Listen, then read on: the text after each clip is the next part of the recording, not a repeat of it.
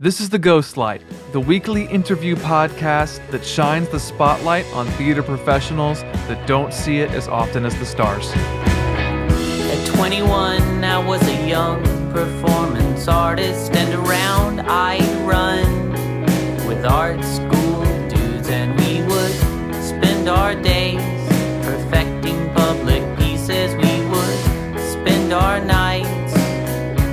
Thank you for joining me on the 15th episode of The Ghost Light. If this is your first time listening, this is a theater interview podcast that seeks to interview theater professionals of all types.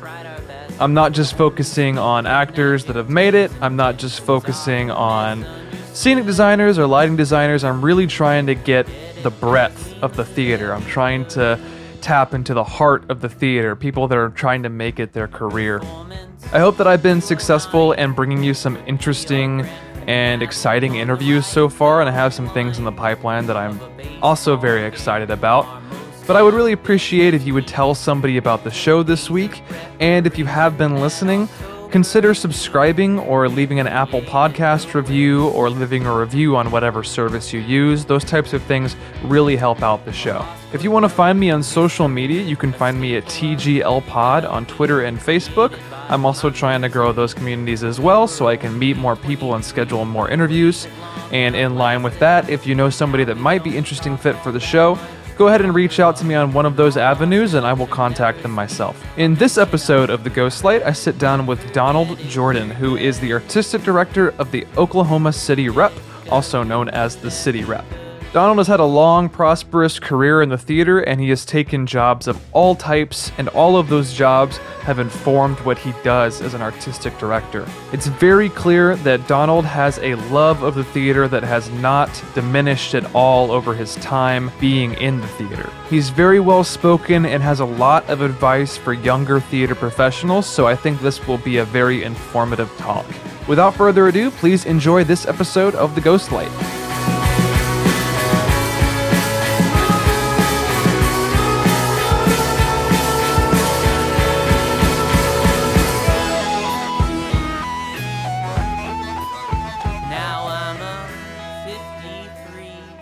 Hello, everyone. Thank you for joining us. Today I'm joined by Donald Jordan.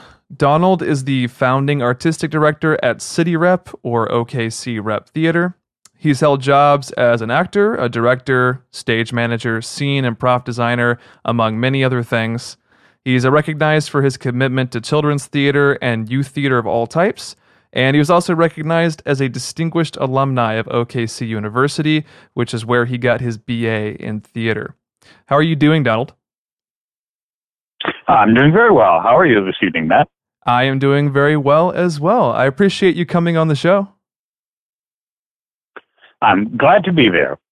We, we share a friend in common in that theater world way. Yeah, So- we do. Harry Parker, right? That's correct. You know, Harry uh, is an Oklahoma City native himself. Yeah. He and I first met there many, many, many thousands, perhaps millions of years ago when we were young men together in Oklahoma City. Yeah, well, I don't even think he's that old. That's pretty long ago. Well, I might have, I might have been slightly exaggerating by a century or two. Yeah, I don't yeah. know. A century or two, that's right. All right, Donald, so if you wouldn't mind just kind of talking about how you got into the theater and where you're at today, that would be great.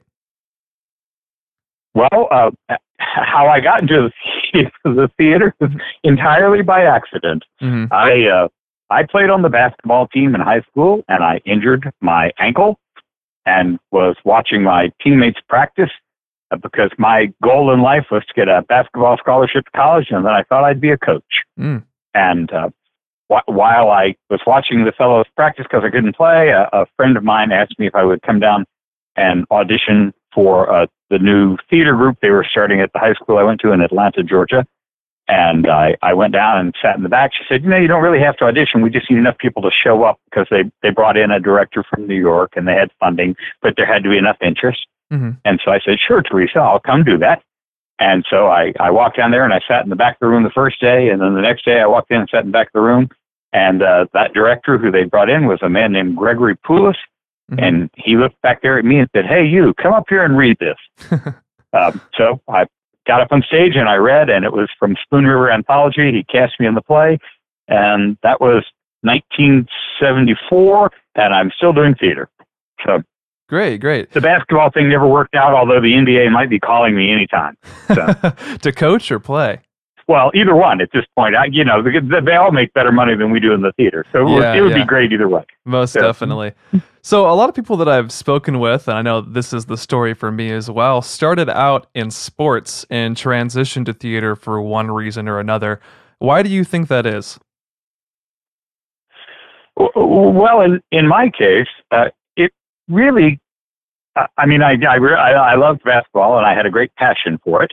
Uh, but when I stepped on the stage, I I just felt at home. Mhm. I fell in love with it from that first play. I was immediately in love with it, and and I just thought, wow, it, it, it was a thing. It felt like that click. Mhm. You know, like if you've got a kink in your back and you suddenly pop it and everything feels like it's right in place. It, it was that thing where I, I, I just felt like I could really do this. Mhm. This is amazing. Mhm. It was, it was just a, terri- I felt home from the first day I walked in. Yeah. So That sounds like such a cliche answer, but it's really true. Well, I mean, cliches are cliches for a reason, right? Well, that's a good point. It's true. it just, it really, and you know, I have to tell you, my, my passion for the theater remains unabated from that day to this. Mhm. I, I still, I just, I just this afternoon came today. I have a day off, uh, at our theater. And, and so I just came from Stage West in Fort Worth, Texas. I drove there to see the new play they're doing. yeah. So, and, and it's, you know, my favorite thing to do when I'm not working on the theater is to go to the theater and watch other people in the theater uh, dazzle and entertain and enlighten me. I love that. I still love the theater as much today as I loved it then. Well, that's really great to hear. And that's also evident because you've held so many jobs in the theater. So you said you started in acting, but what kind of led to you doing pretty much everything? Well, uh, you know, there's another there's another sports theme in in this answer. Uh, in the basketball, uh, we we used to call it if you were a gym rat, if you were the guy who just loved to come early and stay late and play an extra game. Mhm. And I was always kind of a gym rat. Well, I'm a, I'm a theater gym rat. I always want to be around the theater. When I, when I was a young person, I just just wanted to be there. So if if if I wasn't a play that I had a role in, or if I didn't get cast, I was happy to do something else. I wanted to go to the theater every day, and I I still really do. Mhm. That's that's really the long and the short of it was I I would I was interested in in trying anything to get to go to the theater to be just like that line from Chorus Line, you know, give me give me a thing to hold on to. Mhm. I I love that idea. Give me a place to be. Get, I want to have a reason to go to the theater. I want to have a show to work on. And the more I did that, the more I found uh, all of the aspects of theater were interesting. I mean, some jobs I'm better at. Some I'm I, I'm not a costumer of any stripe. Mhm. But uh, uh, uh, everything that I did was interesting to me, and as I did it, I was aware that it was expanding my vision as a theater artist Mhm. So that it, there really just came to be a point by the time I was in my 30s. I'd been out of graduate school and been to New York and done, you know, Broadway tours and something like that. But I realized at that point, I had really become a theater artist. Mhm. It's the whole of the theater that I serve, whether I'm acting or directing, or whether I design the sets, or whether I'm working on the props. And of course, in the in the full embodiment of the Peter principle, if you're a jackass of all trades and a master of none, they finally make you run the joint, and that's how you become an artistic director in 30 Yeah. words or less. Okay. So- yeah, well, thanks for that um, overview. And you said that you were inherently better at some things than others. So, what was your most favorite job in the theater, and what was maybe your least favorite thing to do that you've tried? Uh, well, I've I've enjoyed most of it a good deal. hmm that I would say the least satisfying thing I did was I I I, I had a period in my 30s and 40s where I did a good deal of corporate theater. Mhm. It's very lucrative. You know, you're doing you're building sets for uh, oh, it's, it, I, I worked on projects for where the president was there and the president of the Philippines or or a corporate launch parties where you'd you'd build a whole set, you'd install it in a in a ballroom or or a, you know uh, film sets or TV commercials, all of that kind of thing. It it's all the same craft of theater, but craft of theater is half of of the delicious theater. The other half is the art mm-hmm. that the that is the icing. So the craft was somewhat less rewarding, and in every way except fiscally. Mm-hmm. So there, there there was a time where you, you know you kind of you grow through that and then you you kind of pass out of it and you think okay I just I don't really want to do that anymore. Mm-hmm. So and it's a, it, it, it was a choice much like uh, many people you know uh, find that they're they have a particular knack for uh, television commercials. But you know, none of us fell in love with the great power of the art of theater to be the Ty-D-Bol man. it's a place that you kind of end up in the reality of life where you're trying to make sure you pay your rent and you can eat. Yeah. Well, I I chose to sell my my other theater skills in design and installation and things like that uh, to, to corporately for and and the you know the thing with that is that those jobs they always understood when they were hiring me I was a freelancer and that they were getting a theater artist. So I was always allowed to to maintain my life in the theater and basically have a nice second job. Mm-hmm. But I would say all in all that was the least fulfilling. Okay. Many of the people you work with aren't theater people, and and God bless them, they're the most interesting people in the world. I love theater people. most so. definitely, I agree. So you're an artistic director now, as I mentioned before, for City Rep in OKC. So for a long time, I, I, was never really sure what an artistic director did. I think it's kind of a mysterious thing for younger theater professionals. So can you lay out for me what entails what an artistic director does? Yes. Now, as with building any team, some of the specifics would be different in each individual theater culture. Mm-hmm. Uh, I like to think of it. I, I'm the executive for our organization. That is, I, it's not a two-tiered organization. Uh, most theaters either have a, a singular leader or they have a two-tier structure where there's an artistic director and a managing director. I, I, our our theater is built along the lines that that I, I'm the last stop. Mm-hmm. That is, the buck stops here. So, in a nutshell, I'm responsible for everything. Mm-hmm. If the prop isn't right, if the actor turned out not to be well cast, if the email has a typo, in the end, someone must take responsibility. Mm-hmm. That's that's part of, of servant leadership to the art and, and to the organization. So, in a nutshell, I, I, I'm the final backstop. Mm-hmm. It the job is satisfying creatively because it's a little bit like being a theater editor. Mm-hmm. I don't have to direct every play, but I can can have my hand in to direct or, or to oversee the direction. I don't have to design every set, but I sit in design meetings and I can help nurture and grow and suggest things to young designers. Mm-hmm. I don't I don't have to act in every play, but I, I you know I attend uh, a great many of our rehearsals to oversee the product. Mm-hmm. So so all of that is is fulfilling. That's interesting to me. You know, I get to be a part of several different collaborative processes. We have a play that's particularly uh, challenging or interesting to prop.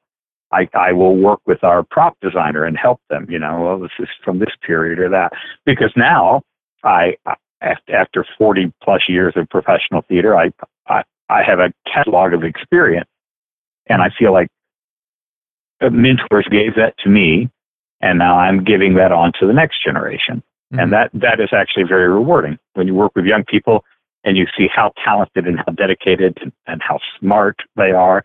And you think, yeah, the theater is going to be just fine. Mm-hmm. So, yeah. so that, that's sort of, in the end, the buck stops here. Yeah. That, that would be the best job description ever. So. is is that a stressful job being the last person to kind of approve of everything, or is that kind of a lax position for you as opposed to things you've done in the past? Uh, well, I it it, it it's a it's a position of a lot of responsibility. I think it could be stressful if you didn't love the theater. I don't usually think of it as stressful. Uh, the single most stressful element uh, in professional nonprofit regional theater is funding, and that's that's pretty much true if you're the largest regional theater. I mean, you know, you the problems are all the same in my experience. I've I've worked in 48 out of 50 states. I've worked all across Canada. I've spent almost a decade in New York. So uh, there are some fundamental differences between the for-profit multi-billion Broadway business and the non-profit regional theater. But generally speaking, we all have the same problems with more or less zeros. That that that really really theater is theater theater. Yeah. So I, I have a problem because I just need ten thousand dollars more to make this really challenging set work.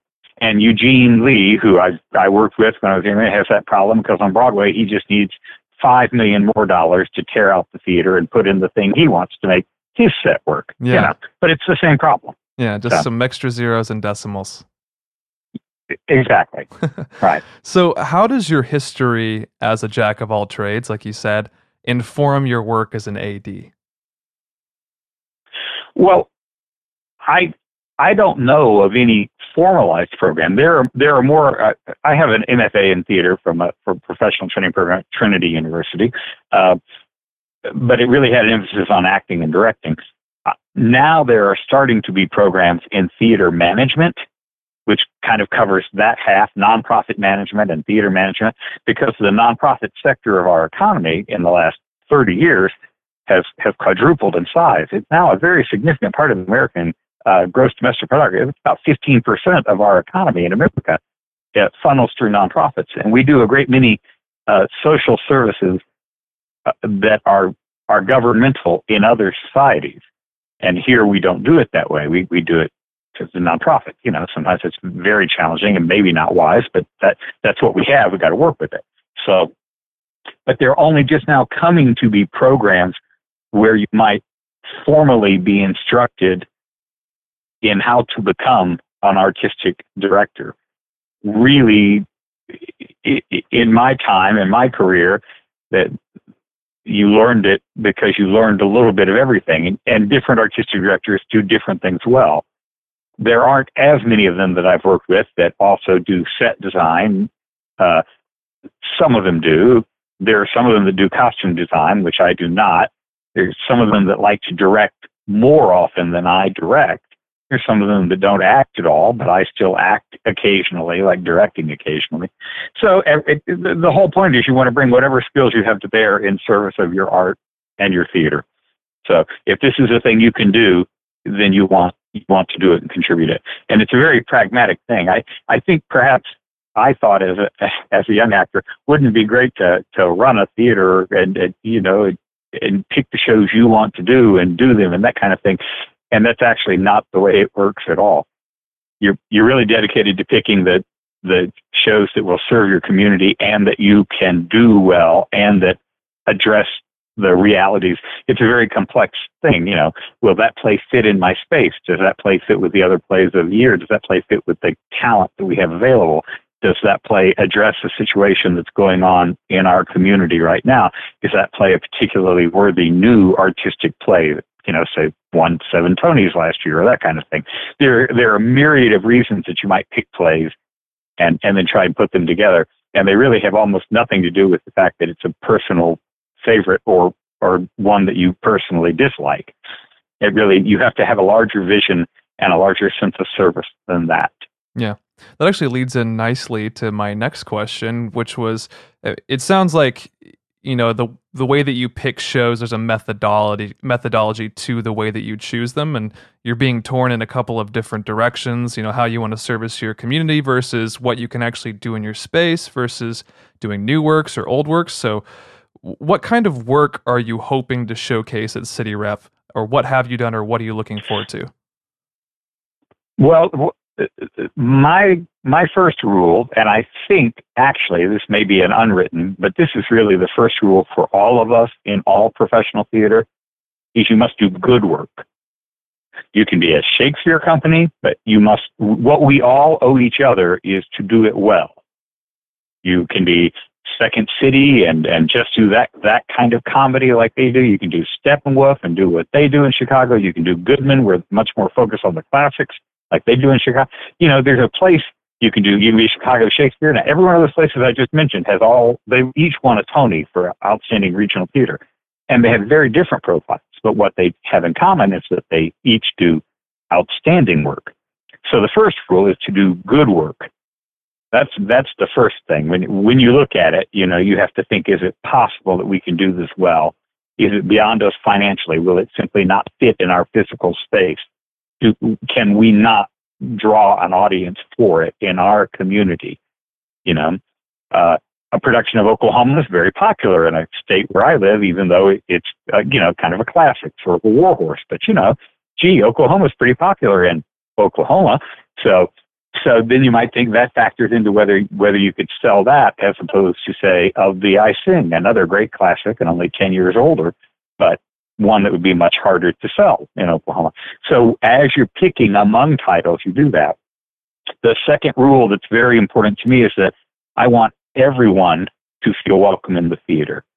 The theater is is democratic to me. It is a place where we all come together, where we bond, we share stories. It's, it's as old as sitting around the campfire and as modern as coming into our theater and sharing a story. It, it provides understanding and growth. So I like to pick a very eclectic season. You know, uh, the season that we have this year, we're going to open in a couple of weeks with A Closer Walk with Patsy Cline.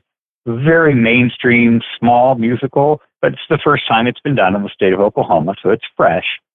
After that, we have Hal Holbrook coming in to do his Mark Twain Tonight you know, that's a legendary piece of American theater, and that's a the, the Tony Award winning role with the actor playing the role he won the Tony for. Uh, then after that, we're going to do the regional premiere of the of Heisenberg, which was just on Broadway this last year, and uh, then after that, we're going to do the Oklahoma premiere, of Tick Tick Boom.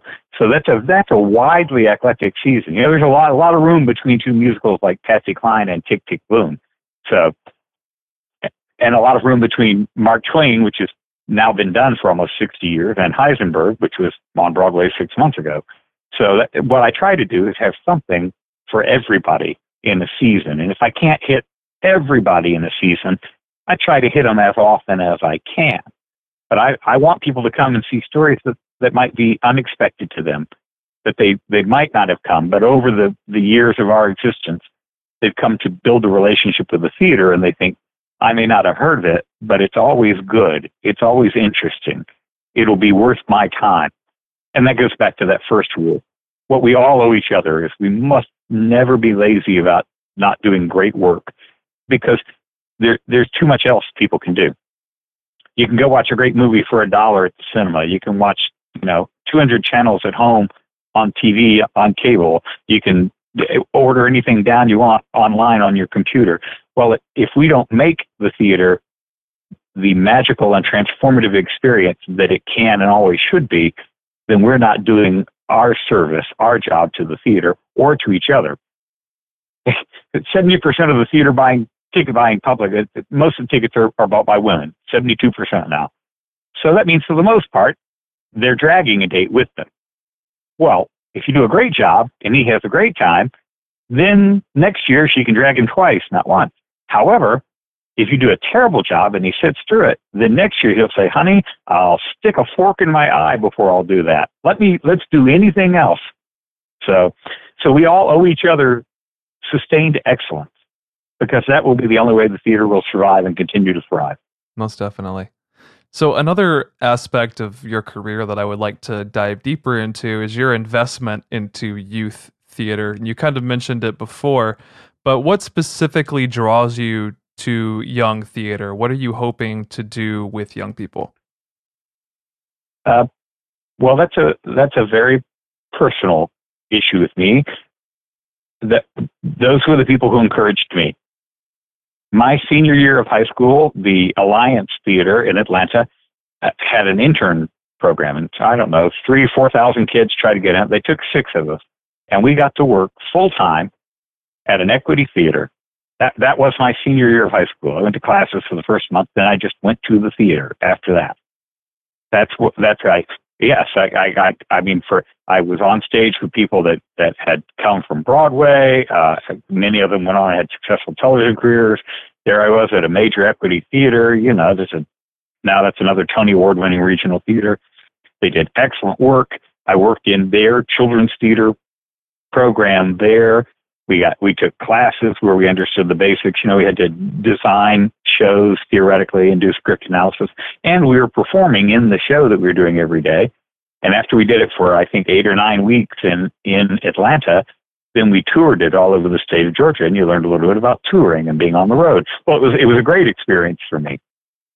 And then along the way, some some other mentors helped me. Uh, I, had to work my way through college. I was the first, myself my older brother, first people in our family to go to college and get a college degree, get a master's degree, and and I had I had teachers and mentors along the way who helped make that possible for me, who helped me find jobs while I was working my way through school. And so I've always believed in giving that back. Somebody gave it to me, and I've I've had this wonderful, magical crazy life in the theater. It was a thing I dreamed I could do, and I got to do it. And I, I, I just believe in trying to give that back to somebody else. Yeah. So, so what specifically are you doing for the youth? Do you have a similar sort of program that goes through City Rep? Yes, what we do at City Rep is uh, I try to do co-productions. In Oklahoma City, there are actually three uh, in the greater Oklahoma City area. Uh, there are three first class training programs that all have put kids on Broadway. There's the University of Central Oklahoma, and then there's Oklahoma University of Oklahoma, and then there is the, my old alma mater, Oklahoma City University. Now, all all three of them have kids on Broadway now and on tour now, and of course, Oklahoma City University, its nickname is Tony University. Uh, my friend Kristin Chenoweth, she went to school there. Kelli O'Hara went to school there. I went to school with Ron Raines, who was nominated a couple of years ago for Follies. I went to school with Lara Teeter. Lara and Ron and I were all still in touch. I mean, it, it's been a tremendous program for half a century. And, and we do co-productions with each of those schools, which is another, harkening back to an early topic, that's another complication in the season, trying to figure out how to do a co-production with the school that fits what they need to do eh, eh, and fits in their calendar schedule and has some age appropriate roles for young people in a professional context. You know, on campus, you can play Willy Loman when you're 20. At, at my theater, you can only play what you can play as a professional because we're delivering a different kind of a product. So, um, so we do those co-productions and we've done, I don't know, 15 or 20 of them in the existence of the theater. I try to do one every year if I can. I can't always. But we've done several with those three schools. We've done one with uh, Oklahoma City Community College, which is the two year college. And in addition, I go every year and speak at no cost. I do master classes at the different universities when, when they ask me to come to fit in their schedule. So again, I'm, I'm, I'm trying to at least pay back a little bit of the interest on, on a lot of wonderful kindness that was given to me when I was a young actor. Yeah. If more people paid it forward, and, it would and be a time much goes better by world. very quick. Yeah. Yeah. Yes. You know, you, you you were that young actor, and then all of a sudden, you, 15 minutes later, you stop for lunch, and you're the guy running the theater. and you realize, oh, I'm now a dinosaur with one foot in the oil pool. Okay, Yeah. it's time for me to make sure that whatever mistakes I've made or whatever I learned, I pass it on right now while Yeah. I can. Most So- definitely. So this is a kind of a broad question, but um, say there's somebody in high school that's listening right now. They're kind of dabbling in the theater. What just general advice would you give them about their career moving forward? Well, the first question I would be is, uh, you, you, do you really want to do this for a career? There's a difference between the theater, which is the most wonderful thing. You know, Thornton Wilder said, I regard the theater as the greatest of all art forms, the most immediate way a human being can share with another a sense of what it is to be a human being. And that's really true. However, the theater is not the same thing as show business show business and the theater are like the world's longest running terrible marriage. But you can't have one without the other if you're going to have a career in the theater and show business. So, so one of the things that I talk about in the master classes with young people is that, you know, they're, to make it to the major leagues, to be considered a professional, you have to have membership in Actors Equity. Well, there are 330 million people in America, and there are 50,000 members of Actors Equity So there, there's an idea of some odds. But now let's look at that closer. Of that 50,000, you know, half of them aren't you. You're, you, you're a man, they're women, that kind of thing. So divide it in half to 25,000. But of that 25,000, half of them aren't you because you're a character actor and they're a leading men, or you're a leading man and they're a character actors. So divide that to 12,500. And statistics show us in Actors Equity every year, this is my 33rd year as a member, um, 90% of the union, a little more than that, is unemployed at any given time. So of that 12,000 people that you're now a potential group of, there are only possibly 2,500 jobs that you're looking for right now. So the real question is, how hard are you willing to work to go from being one of 330 million people to one of those 2,500 people who might be working? You know, and, and then I try to, in the context of, of master classes, I try to talk about are, are you willing to prepare for every audition like you already have the job? Are you willing to memorize the whole role? Are you willing to study who the director is, see who you know in common, do research? And, you know, somewhere along the line, people say, well, no, that's too much work. And I'll say, well, here's the thing. The person who will get that job is willing to do that. Congratulations, you failed. If you're the third best doctor out of a thousand doctors in your specialty, you're making a good living.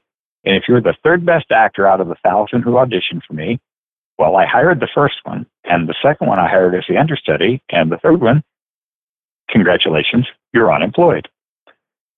So the odds are very unforgiving.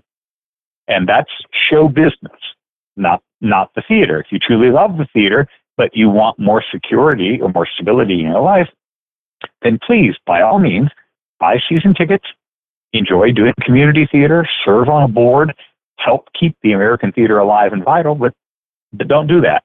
You will not be happy and you will not succeed if you're if you're clock watching, if you're adding up how many how much you're making per hour, if you're this, you know, if you're doing all of those things and you're thinking of it like a job, the, the theater is not Starbucks.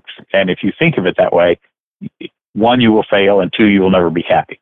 Yeah, I think that's a, a rough but very vital message because I think a lot of people have a very rosy um, outlook in the theater, but it's not always that way. So it's good to hear that from time to time. Yes, and I will say, and and now here this is this is a a veteran business perspective. They won't always tell you that when you go to a college. People, the college is in the business of taking your money to give you a degree. They don't want to discourage you before you get the degree. Then they want to push you out the door and find someone else to sell a degree to. I'm not discounting the college. I think education is very important. I think you have to have training to have, have a career. The actor who has no training still has a career, you know, the kind of savant talent that's that's sort of like winning the lottery or being struck by lightning three times walking down the same street. It just doesn't happen very often at all. But but the thing to remember is that someone like me might really tell you the unvarnished truth about a lifetime of show business because I'm not trying to sell you thirty thousand dollars worth of tuition for the next four years. I'm just here to tell you this is how it works. And I think that's that's actually one reason why the the enlightened teachers from those excellent training programs that I mentioned asked me to come and speak because I can say some things that perhaps they can't even say without getting heat from, you know, some over excitable dean somewhere. I, I, I, don't. I don't mean to be picking on overexcitable deans, all of whom are anonymous, but you know, that's those people have spent a lifetime in the education business and, and the administration of college business, but not in the business of professional theater. So what they'll tell you and what the reality is can sometimes be two different things. Yeah. Well, that's a very sobering message, and I do appreciate you saying that. So I have one last question for you, uh, another kind of broad one. But if you could do any show, a dream show at uh, City Rep, what would it be? Well, my first answer to that question is the next one. Whatever's next. Right now, my dream show in the whole world is A Closer Walk with Patsy Cline because it opens on the 14th. And my dream show after that is Hal Holbrook. And my dream show after that is Heisenberg.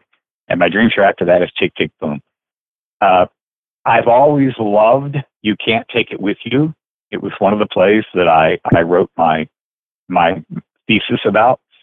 I, I think it's a great American comedy, and I've never had a chance to do it, at, to stage it at our theater or to, to be in it in an actor or design it. And you know the those comedies in the 30s, actors were cheap and scenery was expensive. So that's a one interior set with a cast of 19. And now, of course, the actors are what cost you all the money. So I keep trying to figure out a way for us to be able to afford you can't take it with you. so every year yeah. it's on my dream big show, list. Big expensive show. Yes, right, right. Uh, so that's a show that that that I've never gotten to do that I do. Uh, a show that I would always revisit. I've been fortunate in my career to be in three different productions of it. Uh, I think Our Town is is the finest American play yet written. It is both both quietly homespun and charming in its specificity of a small town and in a certain time and place, and incredibly universal. And theatrically, Thornton Wilder was so far ahead of his time in imagining that play and turning convention on its head in the 1930s. Everything about it is brilliant. So I, I, I could do that play again and again and again because every time I come back to it, having lived more of life, I understand more of the whole life cycle that he captured in that play. You you see each of those acts very differently, you know, when you're 20 and when you're 40 and when you're 60. So that's a that's a great play. But actually, the the truth is, uh, as we started with, and this is a nice closing point, my passion for the theater is undimmed. Uh, this I can now talk to you for about the next eight hours just about plays that are still on my dream list to do. One of the frank thoughts that I try to remind myself in my time as an artistic director now is that, you know, if I am fortunate, if, if my health continues to be good and I am able to work at the, because it is a very demanding job. The average length of tenure for a TCG professional artistic director is about seven seasons because it's, it really is a, a, very challenging and, and, you know, it's an 80 hour a week job on the slow weeks. Well, I've, I've already been running this theater for 16 years. So, uh, if, if I can do another 10 or, or 12 years or so, I, I will have come to my 70s and it's probably more than past time for, for me to hand it off to a younger generation to do. But that reminds me that that time is very finite. You think if you do five or six shows a year and you actually think you have 10 years left, well, that doesn't mean you have the thousand plays that I've already done in my life. That means I have 60 bullets left. I want to make sure I get 60 good shots off. I want to do 60 plays that change the world and spread love and understanding and help increase people's vision and push society forward and move people to think and laugh and cry. So, so I become very aware that each show is a precious opportunity. Well, that is a great way to look at it, Donald, and I really appreciate you coming on the show today. It was very captivating and inspiring to me, so I'm sure it was for the people listening as well. Well, thank you, Matt. It was really nice to spend some time with you. I appreciate the work and I appreciate the opportunity to visit with you. Yeah, of course. Uh, but until next time, thank you. You bet. Talk to you soon.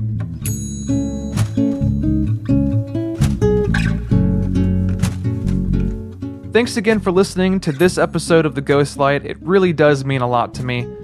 As I mentioned before, please reach out to me at TGLPod on Twitter and Facebook if you know somebody who might be a good fit for the show.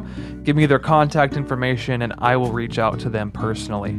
If you like the music that you've heard today, you can find Fishboy on Bandcamp or in the show notes. They wrote the intro song. And you can also find Komiku on Bandcamp as well, and I will also put them in the show notes. Next week, my friend Taylor Quick comes on the show. She's a musical theater performer living in NYC. She also went to TCU with me. Most recently, she was Millie in Thoroughly Modern Millie at Goodspeed Theater in Connecticut. I talked to her about her quick success in the city and any tips she might have for people that are coming in hoping to strike it big like she did. Thanks once again for listening, and I will see you next time at the Ghost Light.